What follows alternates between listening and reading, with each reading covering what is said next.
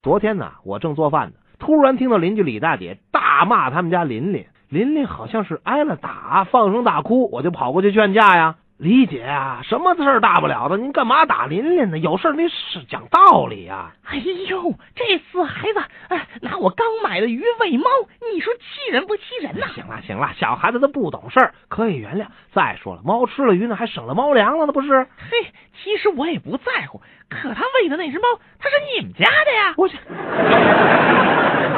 清华牛教授有一次去校医院看眼睛，听前边一老师在跟医生描述症状。呃呃呃，就是那个物体跟它的这个像不能重叠在一起了。牛教授是听明白了，可是医生还糊涂着呢。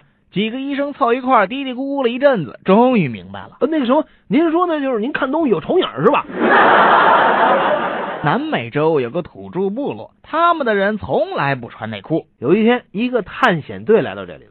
探险队队长和酋长聊天，哎，酋长大人，穿内裤是一种很好的个人习惯，非常的卫生，也很暖和呀。真好，我穿。于是酋长穿上了内裤，可是在大便的时候，酋长并没有把它脱下来。翻面以后回头一看，真干净，什么都没有。回到卧室，一屁股坐在床上，呵，真暖和，文明世界的人真没骗我呀。